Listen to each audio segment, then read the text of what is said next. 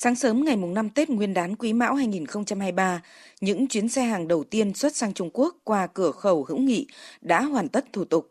Chị Hoàng Thị Lê, chủ doanh nghiệp tư nhân Hoàng Đức Phong tại tỉnh Lạng Sơn cho biết, hoạt động xuất nhập khẩu tại cửa khẩu của tỉnh Lạng Sơn diễn ra rất thuận lợi, nhanh chóng. Tôi à, rất là phấn khởi là cũng là chưa có năm nào mà tôi đăng ký nhiều xe như năm nay.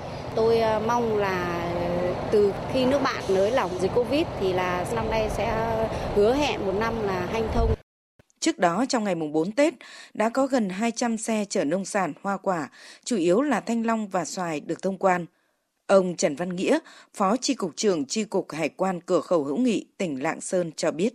Thời gian dịp Tết này chúng tôi tiếp tục bố trí cán bộ công chức trực ở các cái dây chuyền thủ tục hải quan đảm bảo cho hàng hóa được xuất khẩu, nhập khẩu một cách thuận lợi, nhanh chóng.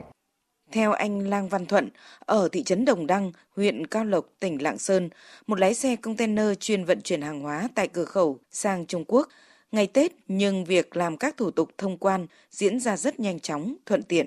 Tôi có kéo một xe công sang à, Trung Quốc để giả hàng. Công việc và thủ tục rất là thuận lợi. Hoạt động thông quan xuất khẩu nông sản qua các cửa khẩu của tỉnh Lạng Sơn cho thấy nhu cầu tiêu thụ hàng hóa nông sản của phía Trung Quốc đang tăng lên sau thời gian gián đoạn vì dịch bệnh, tạo đà tích cực cho hoạt động xuất khẩu trong thời gian tới.